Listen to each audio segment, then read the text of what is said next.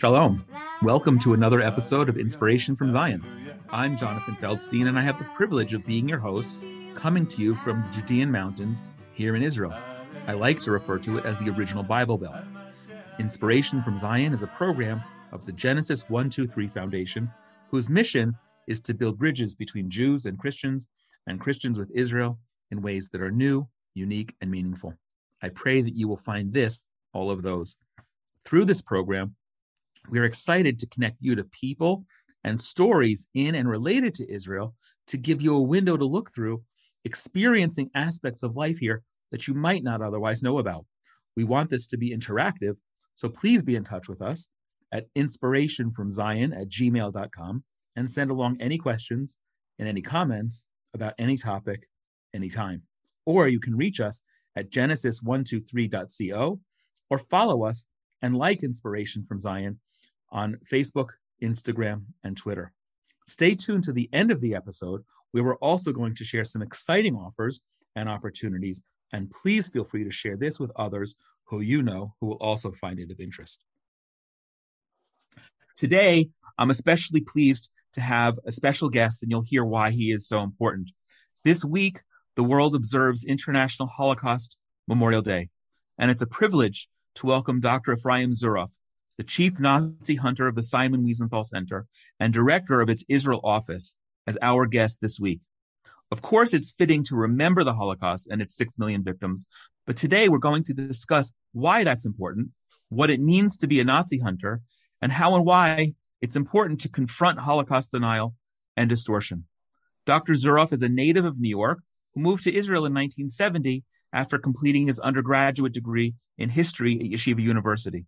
He received his master's degree in Holocaust studies at Hebrew University in Jerusalem, where he also received his PhD, chronicling the response of Orthodox Jewry in the United States to the Holocaust. In 1978, he became the first director of the Simon Wiesenthal Center, playing a leading role in establishing the center's library and archives, and, and was advisor for its Academy Award winning documentary, Genocide. Over the past 40 years, he's played an increasingly important role in worldwide efforts to find and bring to justice Nazi war criminals. He began his career as a Nazi hunter in 1980 on behalf of the U.S. Justice Department's Office of Special Investigations. In 1986, his research uncovered the post war escape of several thousand suspected Nazi war criminals to Australia, Canada, Great Britain, New Zealand, and other countries. Since the fall of the Soviet Union more recently, Dr. Zuroff has played a major role in the efforts to convince post communist societies to confront the widespread complicity of their own citizens in the crimes of the Holocaust and to uh, prosecute local Nazi collaborators. In the summer of 2002, together with Aryeh Rubin, he launched Operation Last Chance, offering financial rewards for information that facilitates the conviction and punishment of Nazi war criminals. So far, the project has yielded the names of over 1,000 suspects, 110 of whom have been submitted to local prosecutors. In December 2011, in the wake of the conviction in Germany of Sobibor death camp guard Ivan Demjanjuk, he launched Operation Last Chance 2 to focus on the death camp guards and those who served in what are called the mobile killing units. In July 2013, Dr. Zuroff launched a campaign in Germany under the slogan in German, late but not too late, to help locate Holocaust perpetrators, which also yielded the names of numerous additional suspects.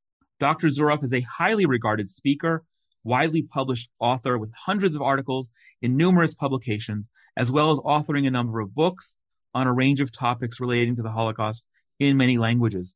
He's also been written about and featured internationally in a wide range of media. In 1985 and 1986, Dr. Zuroff was invited to Rwanda to assist authorities there in their efforts to bring justice the perpetrators of the genocide which took place in 1994. And he has served as an official advisor to the Rwandan government since. In recognition of his efforts as a Nazi hunter and Holocaust scholar, Serbian President Boris Tadic and the members of parliament of the Democratic Party of Serbia nominated Dr. Zuroff for the 2008 Nobel Peace Prize. Dr. Zuroff, welcome. It's a real pleasure to have you on the Inspiration from Zion podcast today. Thank you, Jonathan. Thank you for the invitation.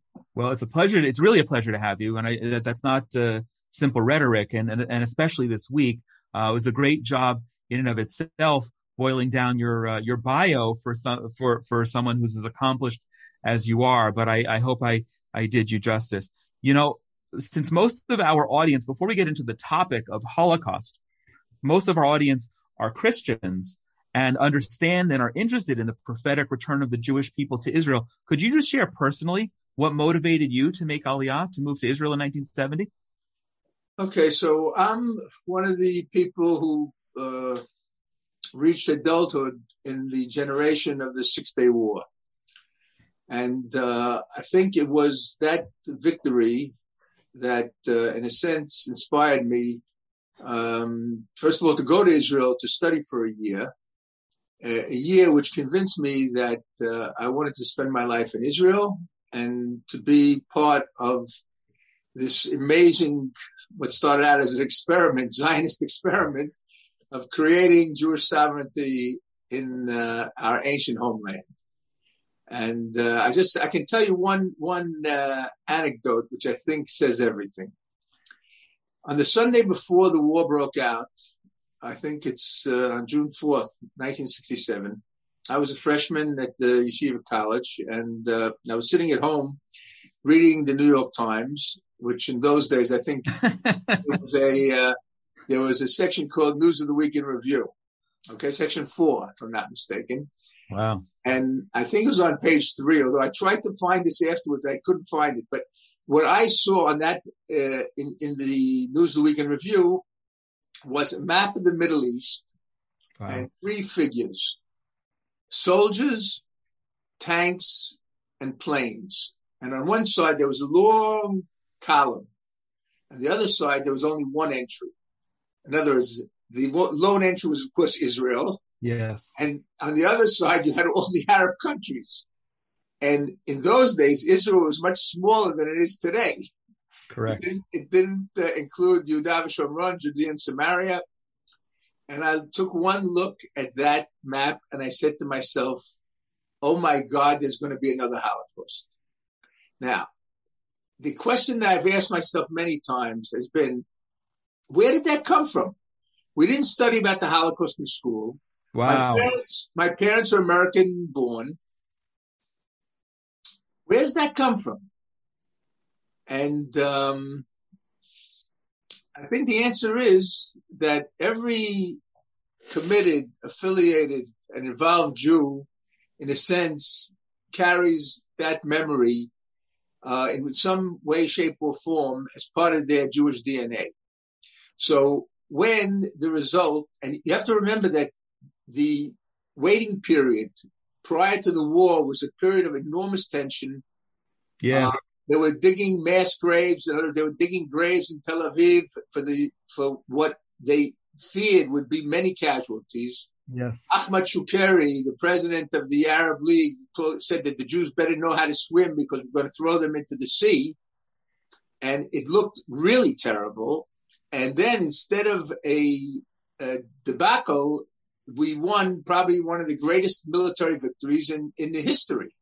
Correct. And not only did we win a, a military victory and eliminate the, the physical threat, we returned uh, to Judea and Samaria. We returned to the old city, to to the uh, site of the Wailing Wall and the Temple Mount, and all these places that are so so important in terms of Jewish history and Jewish religion, and all of that. And this this victory sparked a uh, a wave of interest and first of all admiration for what Israel was able to do, um, and then all of a sudden the notion of living in Israel became something uh, possible, became something uh, sort of on the agenda, which it never was on the agenda of American Jews and Jews in the West, in the affluent West, uh, prior to that. In other words, the number of Americans who had made Aliyah to Israel prior to the Six Day War was really negligible.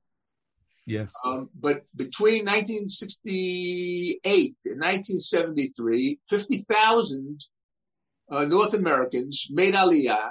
Unfortunately, some of them went back, or maybe even many of them went back.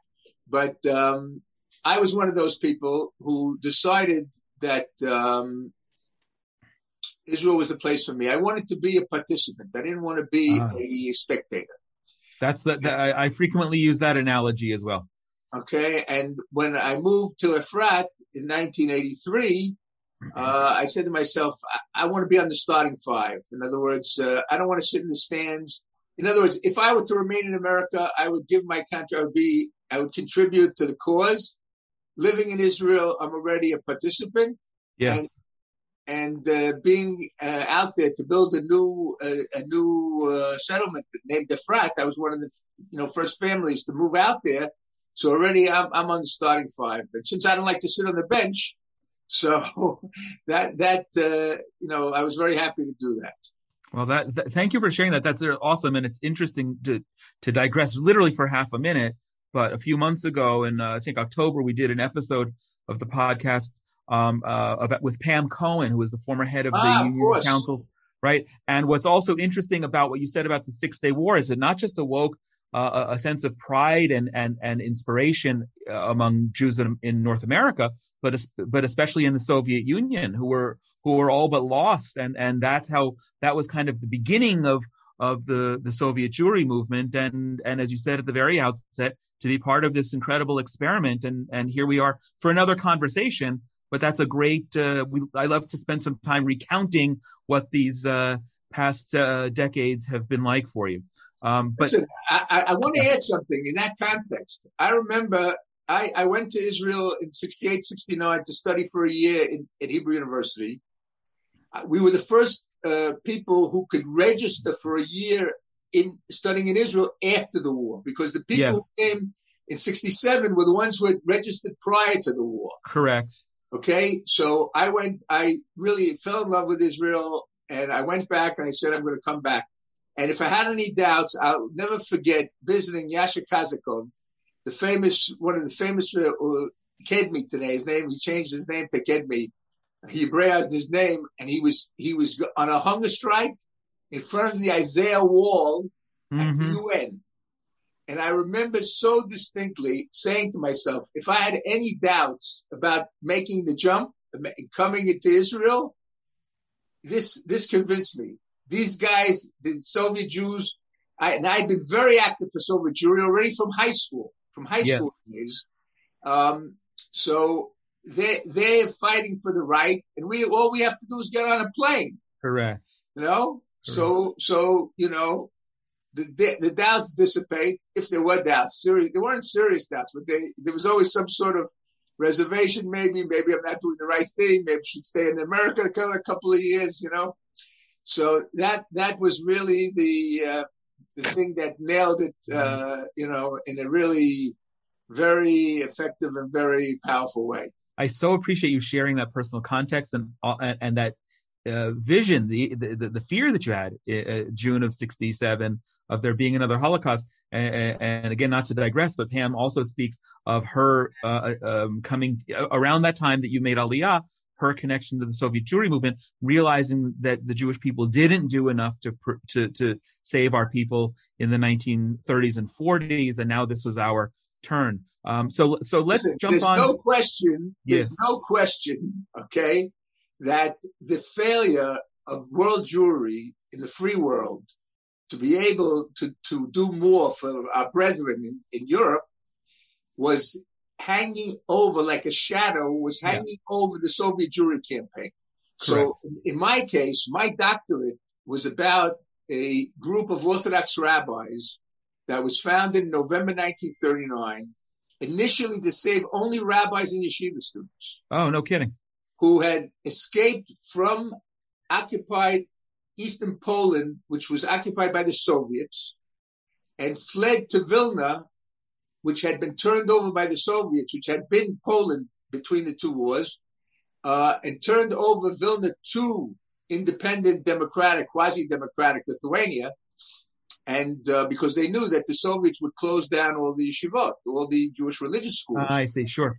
So then the whole question became, you know, what do we do with these people? Then they, they worked out a plan to send half to Eretz Israel and, and half to the United States.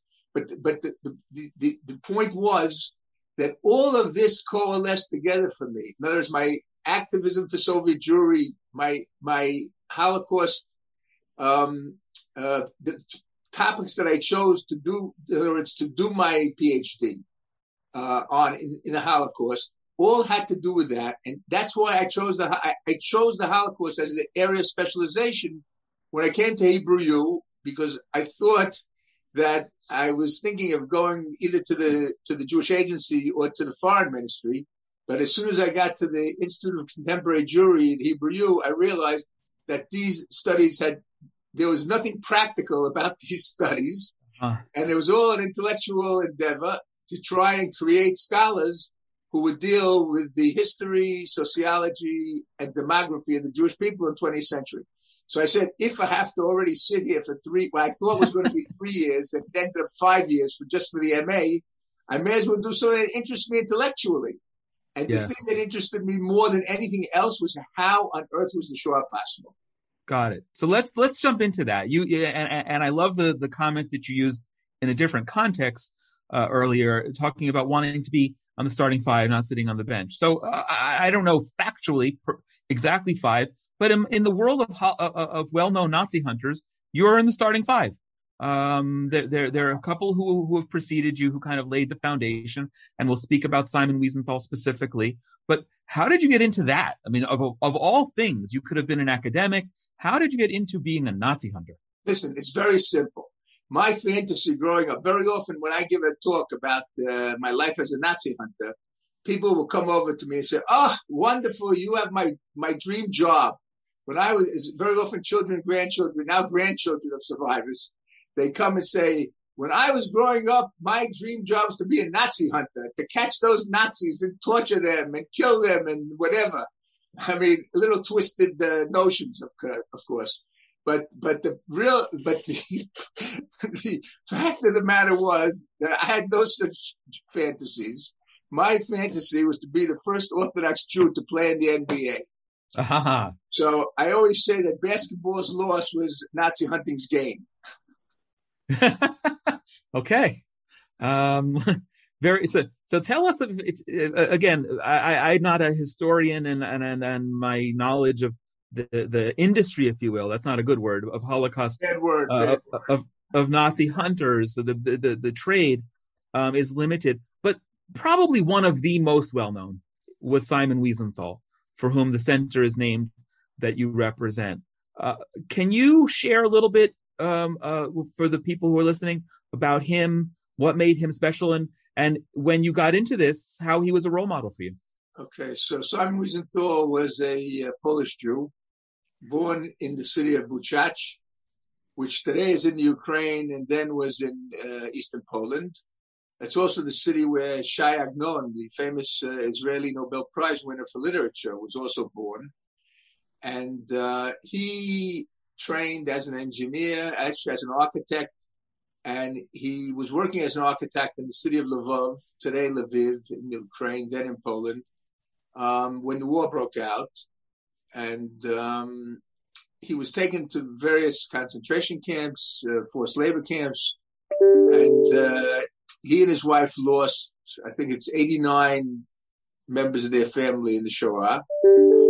And uh, Mr. Wiesenthal decided after the after the war that he would not go back to his profession as an architect, although he was very he was very talented as an artist and as an architect he wanted to, he felt that he had to honor the memory of those who were victims by making the world a better place. And uh, the, the, avenue that he chose was uh, justice. In other words, and there was a famous story about how uh, he he was mistreated by a capo uh, who was appointed by the American troops who liberated Mauthausen, where he was liberated uh, who mistreated him, and he, he wasn't sure what to do. And uh, Abby Mann, who later became a very famous American uh, producer, director, producer, was among the soldiers who had liberated Mauthausen and became, had been friendly with Mr. Wiesenthal. and he shared his um, his dilemma about what to do. And and Abby Mann told him, "You've got to go to Richard Seibel. Richard Seibel was the commanding officer who had liberated Mauthausen, and you have to issue, you have to complain." And that's what he did. And that person, this Polish capo, a former Polish capo, non-Jew, anti-Semite, was removed from his post as the person who would give permission to, to camp inmates to leave the camp. In other words, oh, wow. they were free to go, but they, the army wanted to keep tabs on the people, so they had to inform the authorities. And he sort of controlled everything. And when Wiesenthal came to him and he said he wanted to leave, you know, leave the camp for a while, he he said to him, uh, this guy uh, Rusuk, he said to him, "Oh, Wiesenthal, it's a shame you survived." Whoa! It, it really staunch anti-Semite. So, and and he was removed from his post by Richard Seibel. So, in other words, for for, for Simon, uh, this was a evidence of the the difference between the world of the Nazis, in which there was no justice. There was there was law that the Nazis had made up, but there was no justice. Yes. In the new world, that would be post World War II, and would be a, a better world. And uh, he stuck with it. For, for in the beginning, he worked with the American Army. Later on, they lost interest in prosecuting Nazis because they had to build up West Germany as a bulwark oh. against communist East Germany. So they lost their cheshik, they lost their desire to Motivation. bring justice. Yeah. And Simon closed up his office. This is in 1954 or 55. Sent all his all his files to Yad Vashem with one exception. That was the Eichmann file. Oh. And he became a journalist. In any event, he was the first person who got uh, information that Eichmann might be in Argentina. But he didn't have the $1,500 it, it would have taken to send someone to Argentina to try and verify whether or not that was indeed Rich, uh, other words, Adolf Eichmann.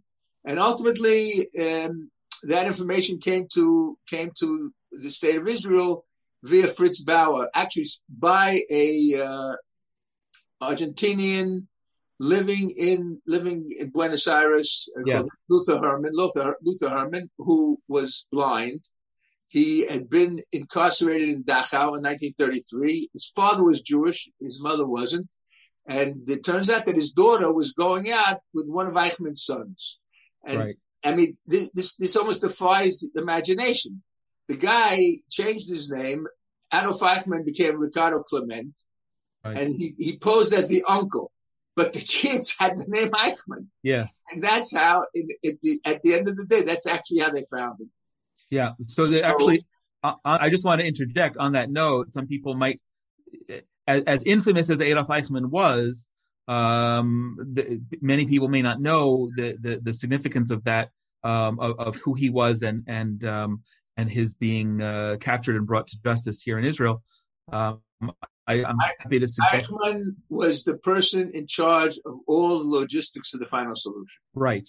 And, and he served in Department 4B4 in the Reich Security Main Office.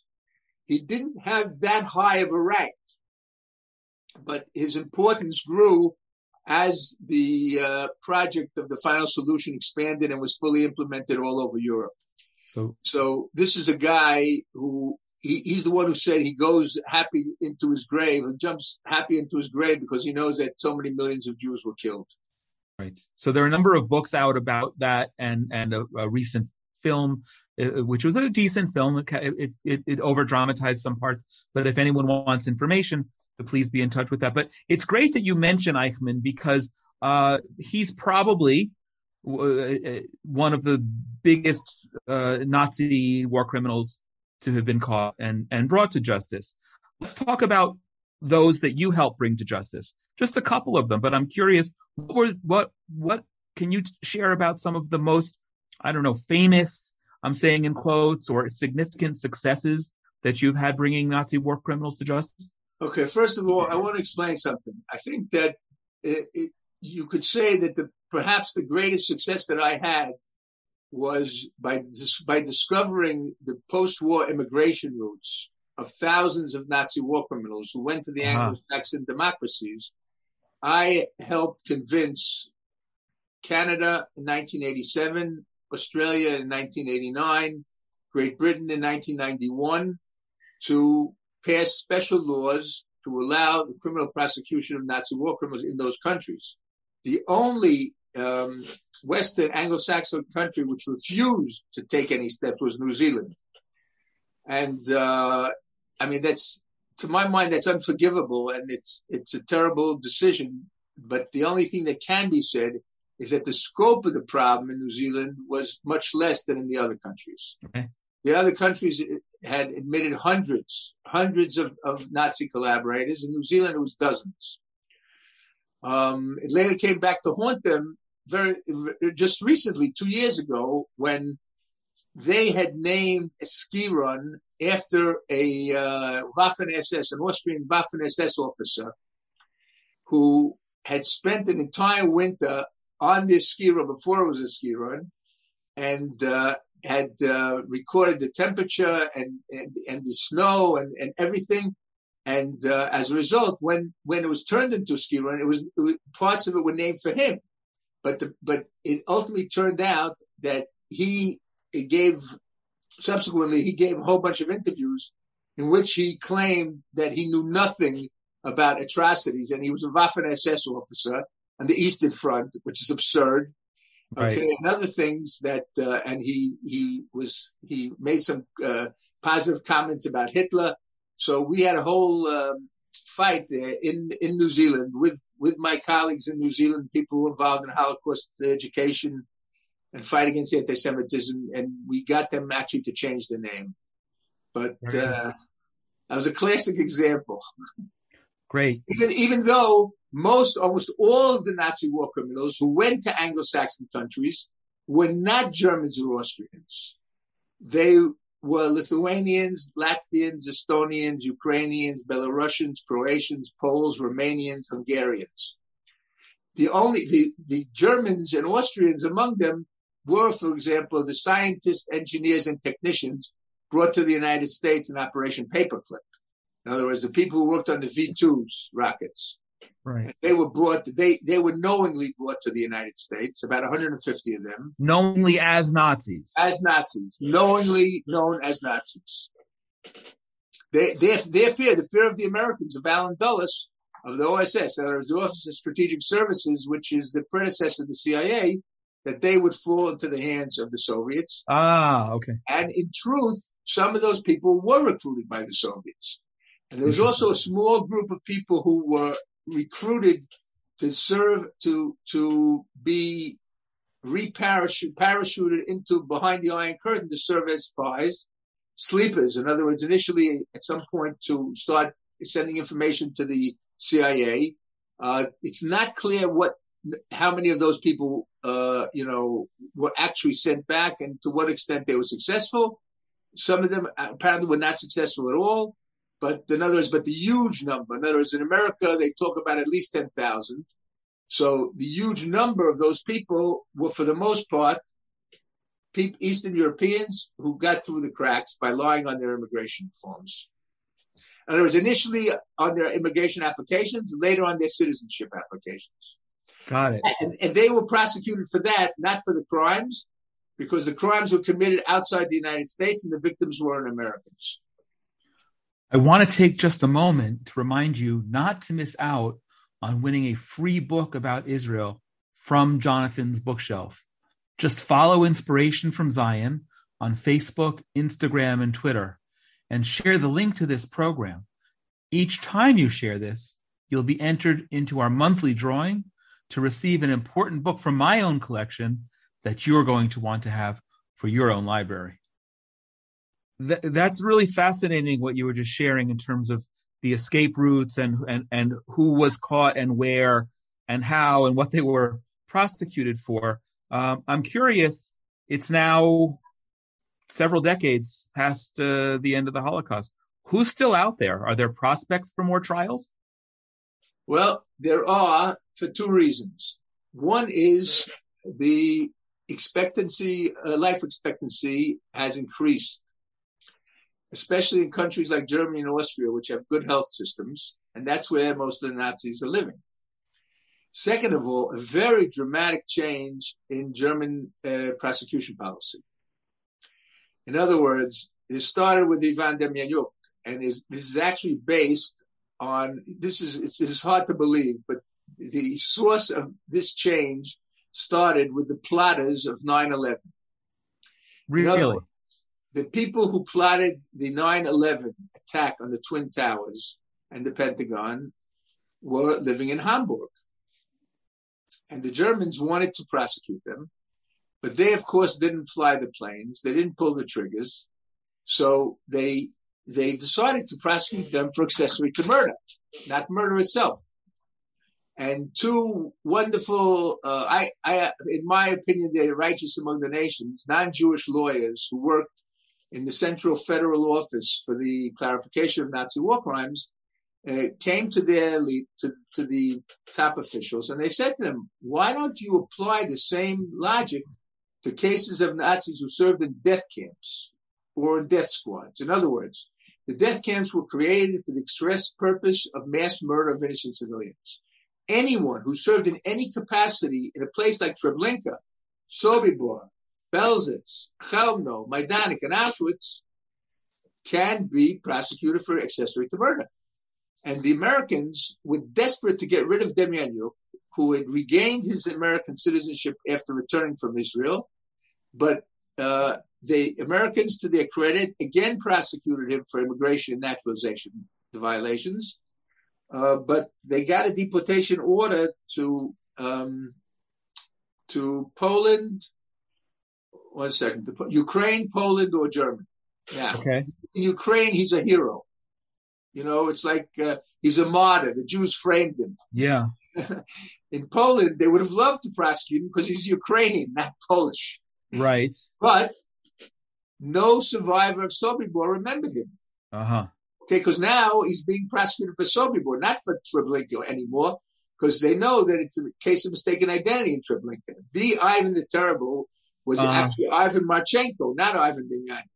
Okay. In any event, uh, uh, but so the Americans seem to be stuck with him, and it looked as if he's going to die in America. I mean, and, in other words, they devoted 40 years to trying to get rid of this guy, which was the maximum they could do and it looked it looked like it was you know it wouldn't happen and because of this change in the prosecution policy the germans asked for him to bring him to germany to be put on trial he was prosecuted he was convicted he was sentenced to five years and the minute and as soon as that conviction came through the, the Germans started looking for any person who had served uh. not only in a death camp, but also in the Einsatzgruppen and mobile killing units, in camps where the gas chamber, is because there are six classic death camps. In other words, these are the camps, Auschwitz-Birkenau, the largest, Treblinka, Belzec, Chelmno, Sobibor, and Majdanek. So those are the ones classified. They were built, in other words, they had specific programs for mass murder, built for mass murder. But there are other camps that also had uh, uh, gas chambers, like Stutthof, for example. We've had a couple of trials already from people from Stutthof or, or places like Buchenwald or Sachsenhausen. So any camp with a high mortality rate in 44, 45, uh, you could, you, if you found people who served in that camp, they could be prosecuted for accessory to murder. So there's still people out there who, who, who can be. There's eight investigations going on right now in Germany, and, there's two trials that are that are being conducted simultaneously. One of the secretary of the commandant of Stutthof, where 65,000 people were murdered, 28,000 Jews. Uh, and uh, the second is of a guard who served in Sachsenhausen, where about 40,000 people were murdered. You've taken on a lot of um, big powers, uh, not just the Nazi underground and individuals, but you've taken on uh, governments and government institutions um, what what impediments have you faced personally uh, tracking do, doing what you're doing? Okay, first of all, one thing has to be made 100% clear. If there's no political will to prosecute Nazi war criminals, there'll be no justice. So people ask me, what's my job? I say one third detective to find the people, one third historian, that's my real profession, to find the documents and witnesses and there's the proofs to help build the case. and one third political lobbyist. Because uh-huh. if there's no political will, it'll go nowhere. So the best way to explain it is to compare a 90 year old Nazi with a serial killer. If a serial killer is on the loose in any normal country in the West, the local police will be out there trying to find this person because the working assumption is that serial killer will strike again and again and again until they're caught. And that's been the case, okay? But what are the chances of a 90 year old Nazi murdering Yeah, right. There's never been a case like that.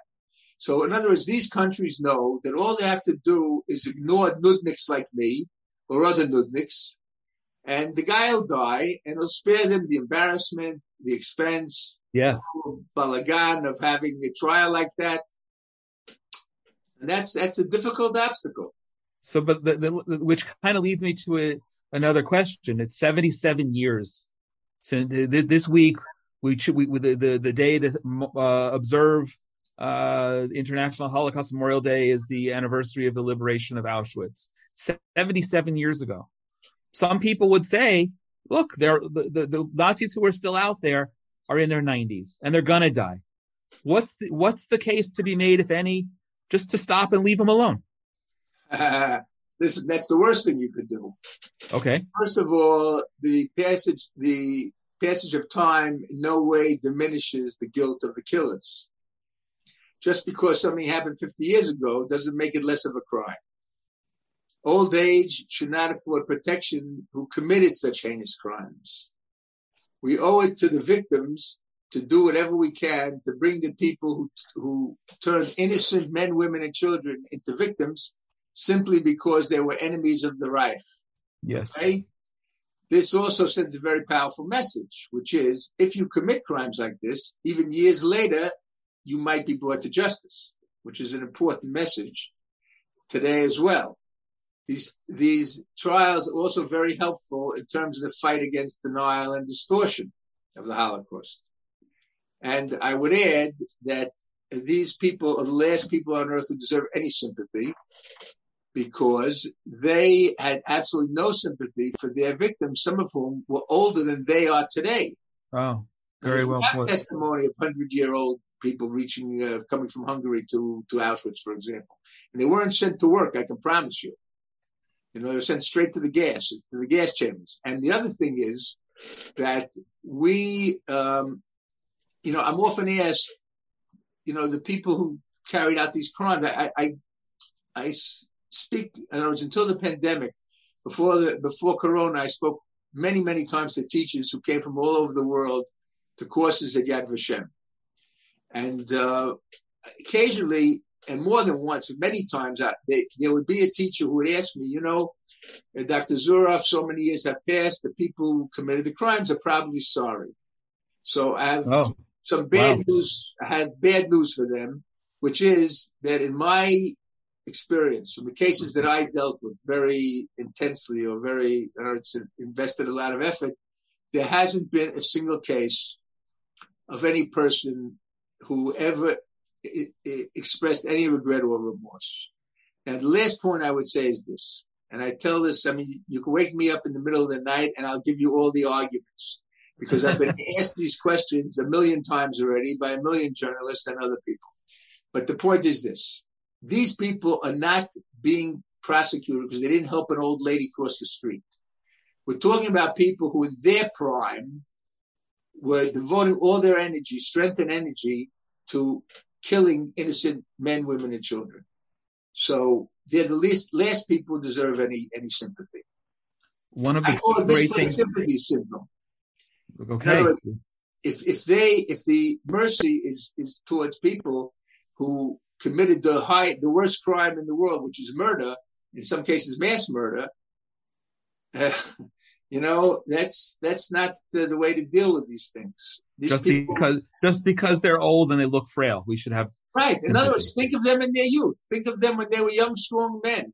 Yeah. And uh, and they devoted all their you know all their energy and all their power and strength to uh, to killing innocent people, including oh. men, women, and children one of the great things about a podcast is I is people can pause, rewind, and listen again. And I think uh, we still have a bit to talk about. But if the only thing that comes out of this conversation is what you just said, which you said so articulately, and and, and of course you've been asked this a million times, so you should be able to. But I, I that that's a very compelling uh, um, um, statement regarding justice and and in terms of history and how we want to be um, how we want to be as as, as righteous people.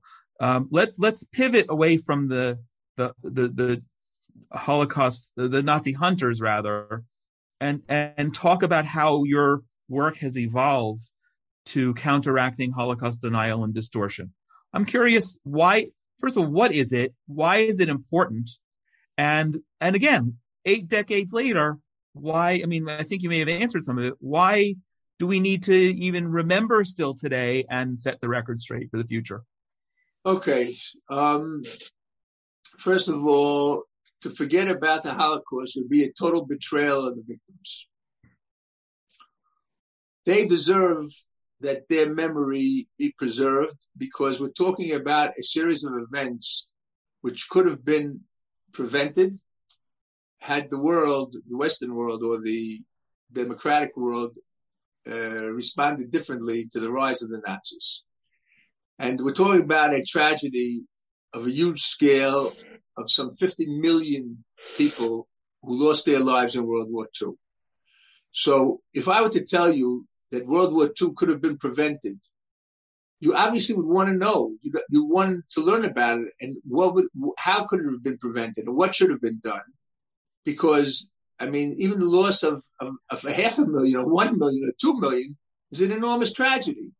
Here you have a tragedy in which 50 million people were, were, were murdered because of a regime, a criminal regime, led by a, a person who was obsessed by hatred, intolerance, racism, you name it. And the whole world paid the price.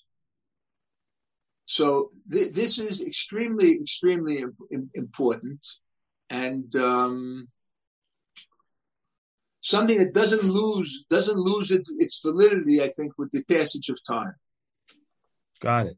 Uh, well, well said. Now, recently, uh, I, I want to use this as a prompt from my um, late layman uh, knowledge.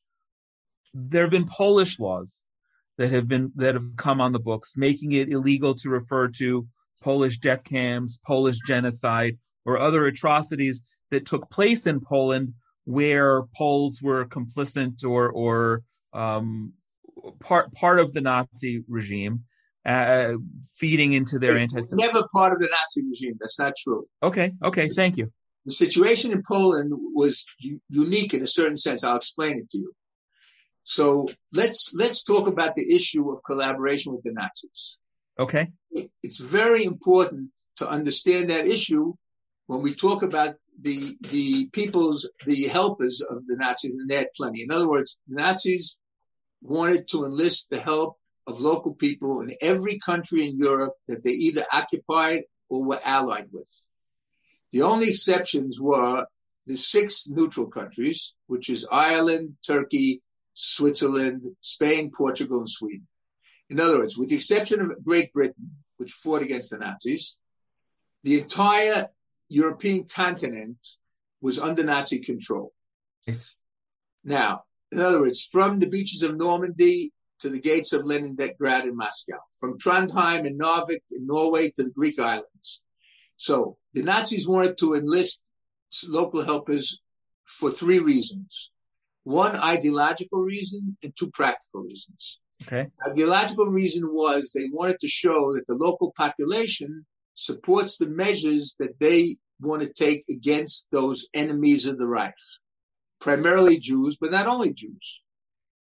Communists, homosexuals, Roma, uh, mentally ill, chronically ill, um, and all those people who they wanted to get rid of. Okay, now the practical reasons were twofold. One is that they were shorthanded because of the huge territorial mass that they had to control. So of course, if they can, if they can recruit someone local in France, in Belgium, in Holland, in Ukraine, in Lithuania, that frees a Nazi, uh, Austrian and German, to go somewhere else where they're more needed. But the other thing is this they're about to launch an unprecedented mass murder operation that's never been done before. We're talking about with the invasion of the Soviet Union, okay? And it's and it's going to be done by shooting. They come to a country like Lithuania. In Lithuania, they don't know the language, they don't know the geography, they don't know the topography. The plan is to, to shoot all the Jewish men and women in the country who are 220,000 living in 234, no, 220 Jewish communities all over Lithuania. Okay. Now, what they're doing is very labor intensive. In other words, you have to arrest the Jews. You have to guard the Jews. You have to bring them to, you have to find a site somewhere secluded that will, so no one will see what's going on. They have to shoot them individually. Every single Jew was murdered individually in the beginning. Okay? Then you have to cover up the scene, hide the mass grave, then then take all the Jews' property, etc., and and divide it. And in Germany, I mean in Lithuania, for example, there were less than a thousand Germans. Wow. So who's going to do the dirty work? I'll tell you who's going to do the dirty work. The Lithuanians. Got it. So my latest book was a book called Our People Discovering Lithuania's Hidden Holocaust. And I wrote it together with a Lithuanian non-Jewish author, a very popular author, who um, discovered that her grandfather and her aunt's husband were involved in the persecution of the Jews. And she wanted to atone for it, which is very unusual in Lithuania. There are very few people who have those sentiments. Okay, and we went to 40 places of mass murder where Lithuanians killed Jews. 35 in Lithuania. And there was a Lithuanian unit that was sent to Belarus that murdered at least 20,000 Belarusian Jews. So we went to five of those places. Okay, and everywhere we interviewed any elderly person we found. And the first question was, well, who carried out the murders? Every single place they said the Lithuanians. Now, these are all Lithuanian non-Jews, the people we spoke to. There are no Jews left in the small towns. Right. Okay? Every single one said the Lithuanians. Then we started discussing the whole issue of the motivation of the killers, the role of anti-Semitism, the role of the alienation between Jews who are more educated in most cases than the Lithuanian farmers, etc. And uh, we taped our conversations as we went from place to place, and that's the book. In other words, the book is um, is research that my co-author did on three elements of Lithuanian society: the political leadership, the local administration, who came back to serve the Nazis after the Soviets were kicked out, and the murder squads, and then our our trip and what we found and how people explained in some cases, but what they told us, uh, we saw people, we met people who were eyewitnesses to the murder. One as a farmer today, eight year old kid, he hid in the bushes to see what was going on and he saw the mass murders. So, and, and we also went to local museums, for example. We went to the museum in Ponevezh, which is, uh, had a Jewish community of about 8,000 people before the Holocaust. So uh, we we is a, is a city today, the third, no, the fourth largest city, I think, in Lithuania, or the fifth largest. And uh, when we went to this museum, I asked the, the person who was in charge of media relations, I asked, is there anything here about the Jewish community? So he said to me, no. I said, are you aware of the fact that there are millions of Jews all over the world millions of people, I didn't say Jews, there are millions of people all over the world who know the name of your town.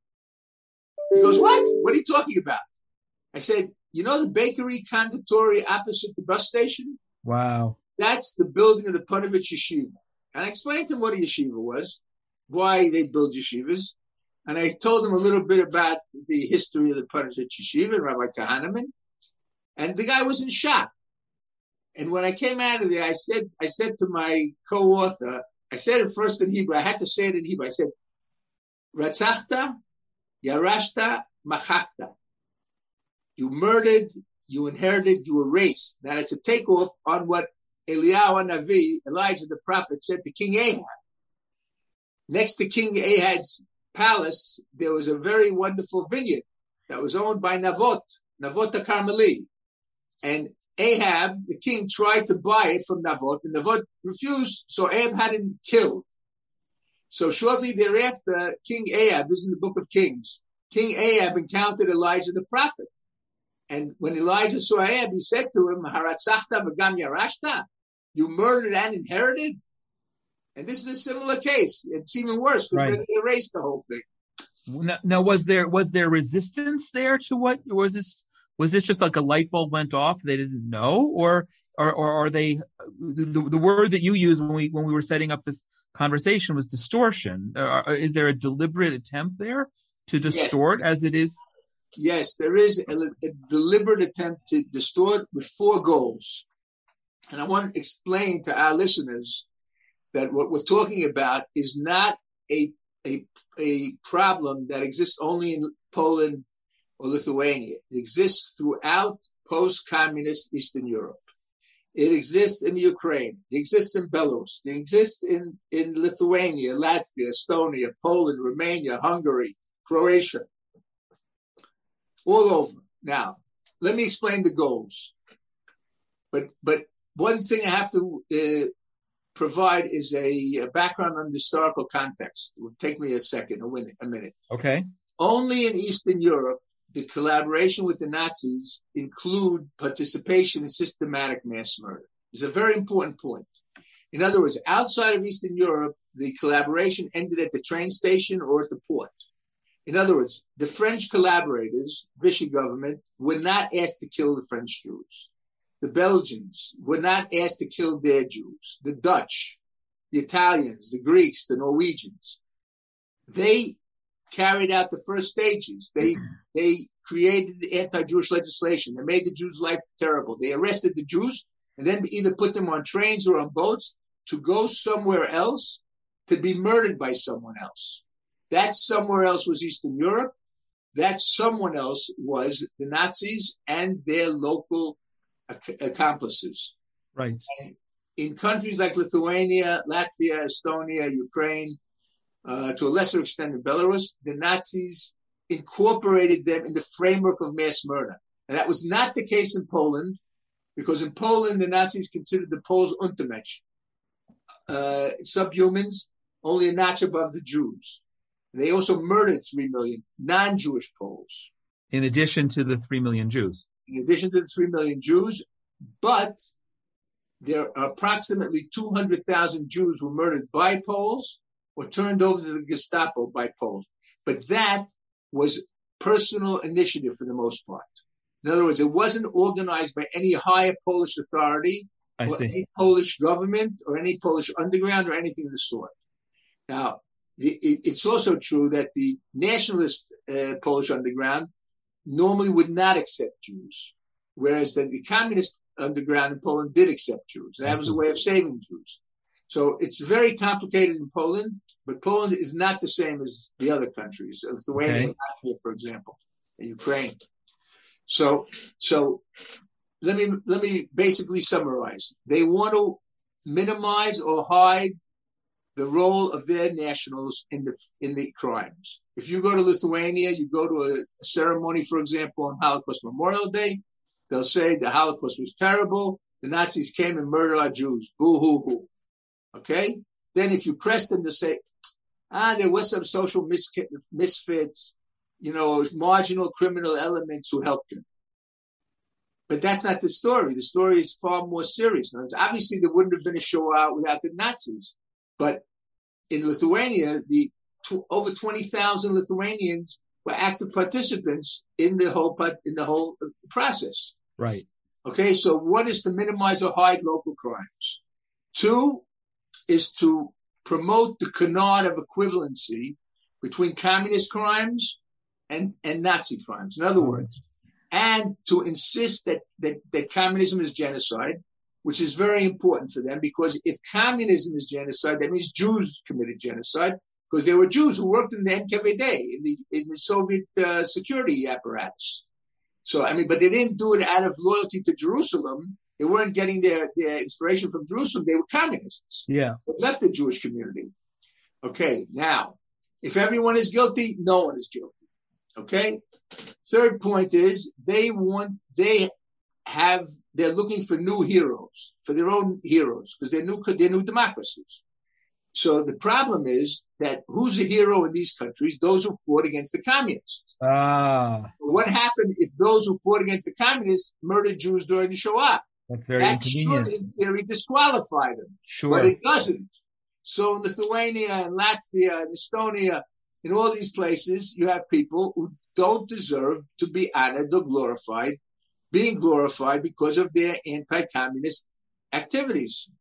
And last but not least, they are pushing for a joint Memorial Day for all the victims of totalitarian regimes. In other words, communism and Nazism. So if that were to be accepted, uh, and they, if that would be accepted, what do you need International Holocaust Day for? This would Ah, cover right. more victims, cover more victims, make more people happy. And the date that they chose is August 23rd. Why Which August 23rd? What? Which is what? Yeah. It's the day of the Molotov-Ribbentrop Pact. In other words, the, the- the Oh. Soviet Nazi non-aggression pact, which paved the way for World War II. So, in other words, you innocent observer think that the Nazis are solely responsible for all the people murdered during World War II. Think again, the Soviets are just as responsible, which of course serves their purposes because it focuses more uh, attention on their suffering under the communists.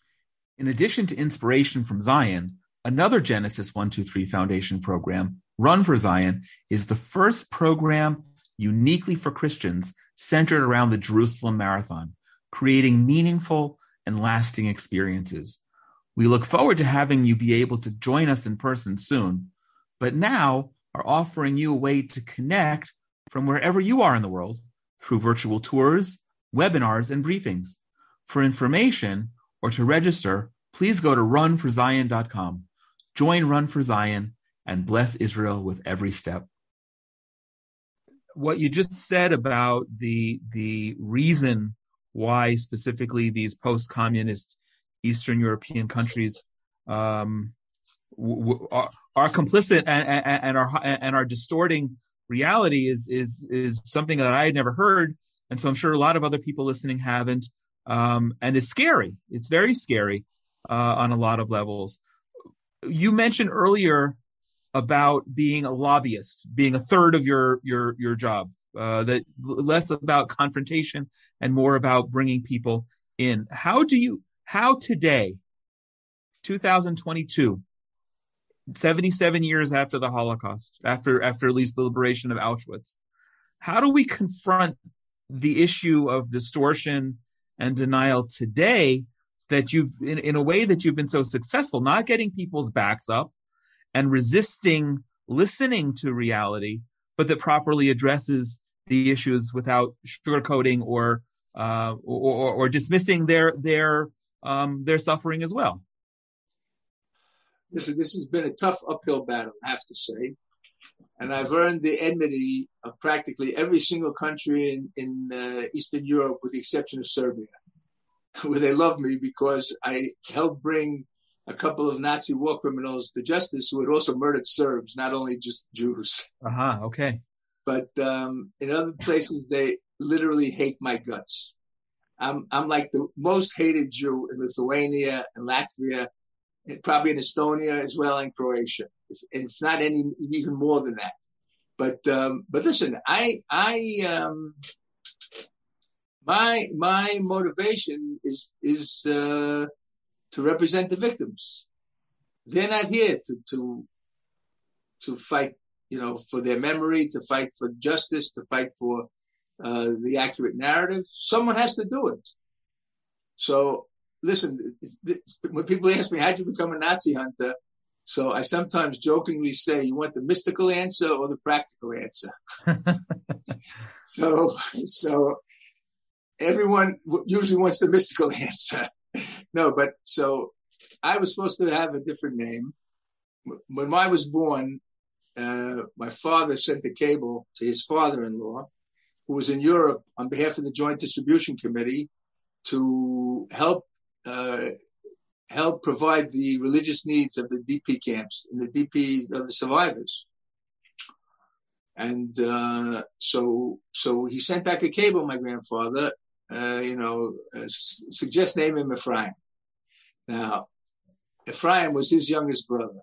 He, my, my grandfather's maternal grandfather was from a family of six boys, and the five oldest ones were able to get out beforehand but only the Ephraim was left, and uh, he was a Rosh Yeshiva in uh, one of the yeshivot in, in eastern Poland. He ran away to Vilna. We even found the house where he lived. I have wow. a very interesting story about that if we have time. I don't know if we have time, but in any event, um, so so in those days, 1948, I think kids still listen to their parents about what names they should give their children. Today, I couldn't believe such a thing would happen. But uh, in any event, so instead of being Moshe Daniel, I became Ephraim Yaakov. So, so Ephraim Yaakov was my grandfather's brother.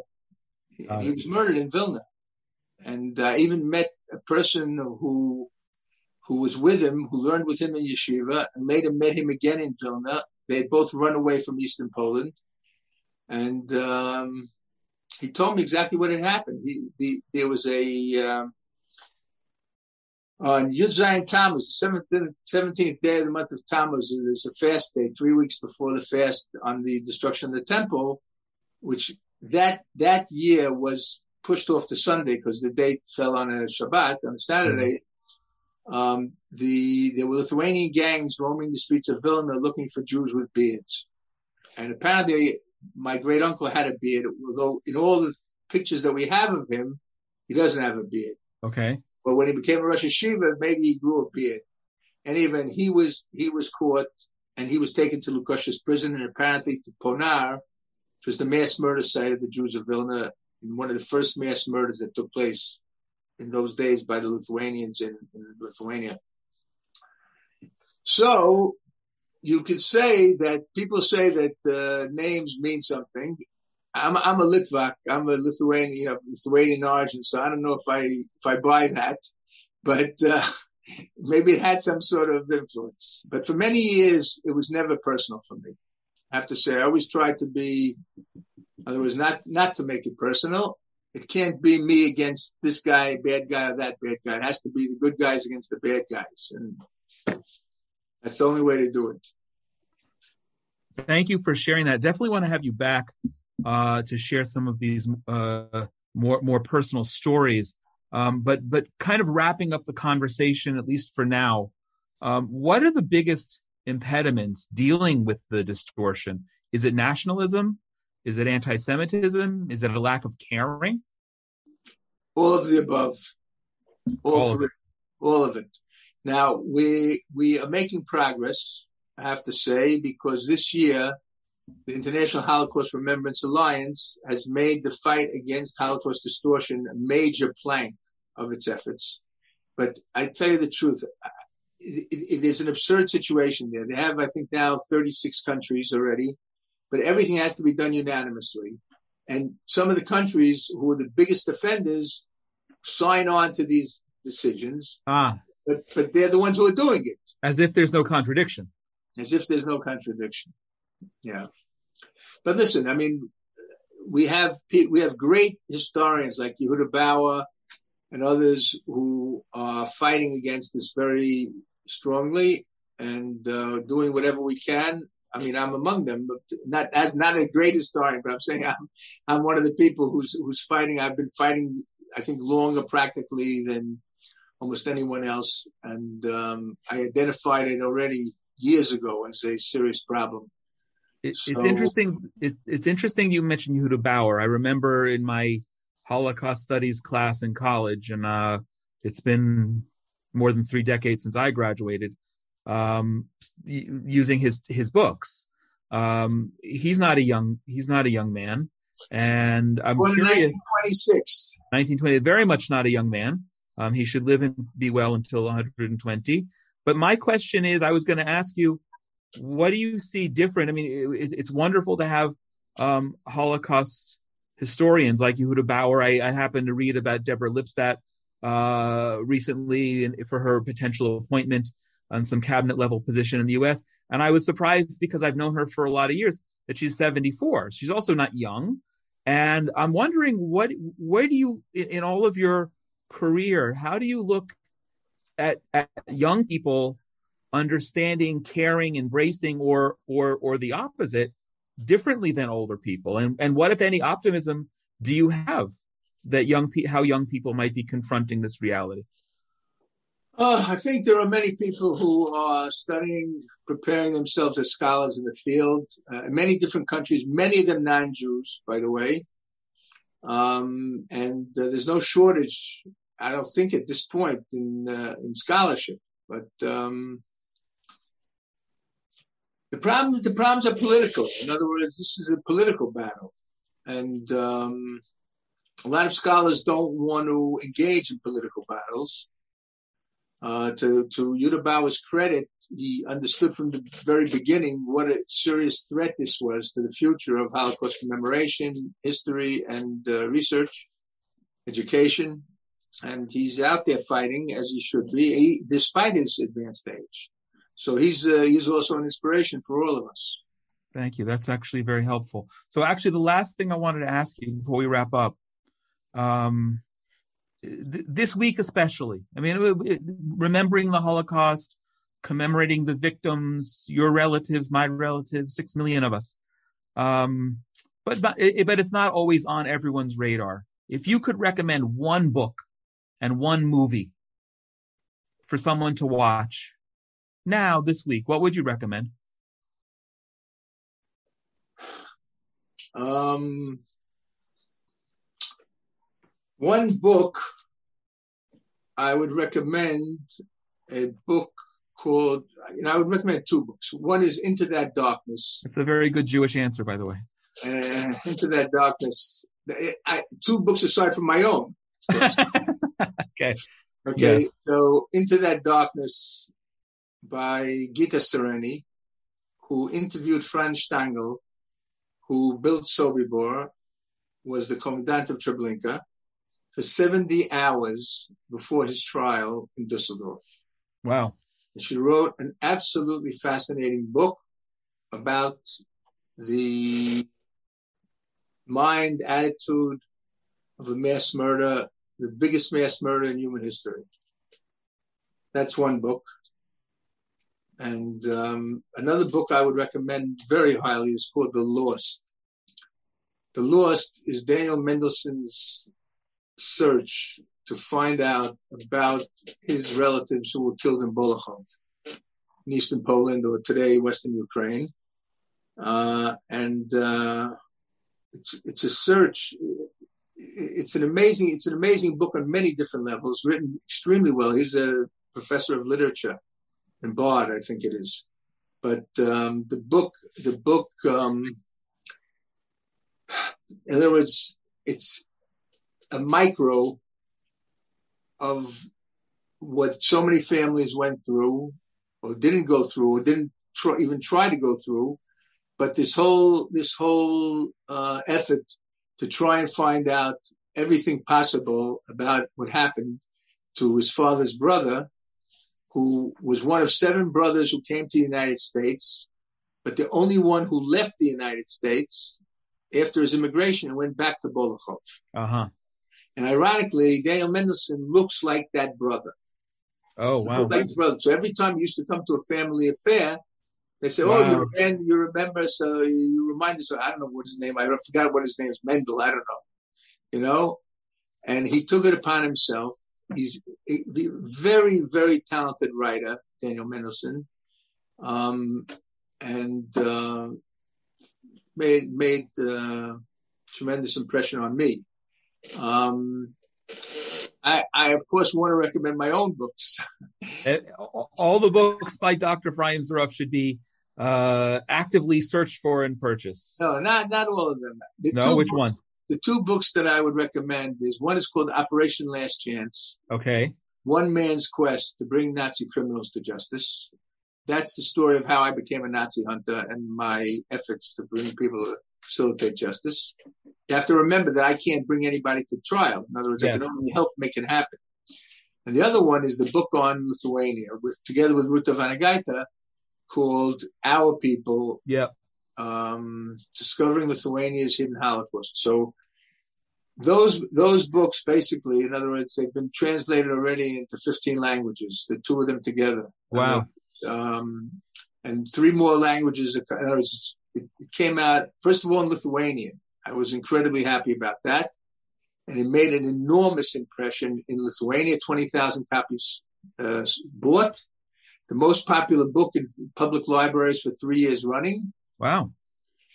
A Lithuanian, Hebrew. My, it's the first book I also got published in Hebrew. Russian, Polish, Swedish, English, and now it's coming out in Dutch, Ukrainian, and Japanese. Amazing. And, uh, and Operation Last Chance also came out in nine different languages. Very good. So, but some of the, but some of them are the same language, so it's 15 languages together. That's, I, right. I, I know my arithmetic. Okay.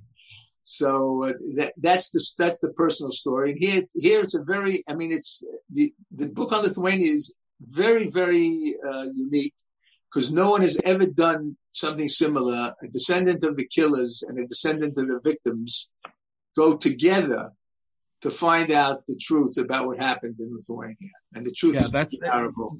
When you mentioned it before, that sounded fascinating. I'm glad you uh, reminded us. So everyone, folks, you have your reading list. Now, Dr. Zuroff, what one, what one film? You're sitting Oof. in front of Netflix. Oh, What's the wow, film? Wow, wow, wow, wow. One movie. I mean, there's so many different uh, facets and so many different um, You know what? There's a movie on the prosecution of Franz Mauer. He was the uh, one of the commanders of the Vilna Ghetto. It was done in Austria. It was done extremely well, and it's a it's a movie that that gives, I would say, tremendous insight into the uh, the obstacles that we face in trying to bring people to justice. Very I'm trying good. to remember the name. I don't remember the name, but uh, but if you look okay, at we'll, Franz Mauer, Mauer, M A U E R, M A. We'll put it up in the in the spe- in the in the show notes for here. Yeah. Yeah. Um, Dr. Zuroff, this has been you're a tremendous wealth of knowledge. I knew that academically. We've connected over the years uh, from a distance. I'm so grateful uh, that you joined us today, um, sharing just a just a, a, a, scratch of the surface of of all the things that you've experienced. Thank you for for um, honoring us and and helping us remember. Okay, thank you. Thank you for the opportunity to reaching your audience, which I think is a very important audience and uh, one of great value. And uh, I'm hoping that the people will appreciate, uh, you know, the stories and the information and all of that, and will uh, try and increase their knowledge uh, beyond this podcast. Yes, let me let me uh, take just a couple of minutes uh, for a couple of concluding remarks. Um, first of all, folks, if you stayed with us this long, you you you definitely deserve a reward. beginning this month, eh, not not just you, just in general. Uh, beginning this month, the Genesis One Two Three Foundation is offering a special gift. Each month, we'll be giving away a special volume from Jonathan's bookshelf. Please go to the Inspiration from Zion social media and like and follow us. And when you comment and share the link to this program there, we will select one winner at random. And this month, uh, we are giving away an autographed copy of Dr. Daniel Gordis's book, Israel, A Concise History of a Nation Reborn. Perhaps in the future, we'll get one of Dr. Uh, Dr. Zuroff's books. We're especially grateful today that this podcast is sponsored by our friends at the Willow Run, Willow Run Greenhouse in Culpeper, Virginia. If you're in the area and need something that a greenhouse carries, please pop in and get it. Or if you're in the area and don't need anything, just go and say hi and thank them for helping make programs and dialogues like this possible. Also, thank you to the Coin family for their special and meaningful sponsorship.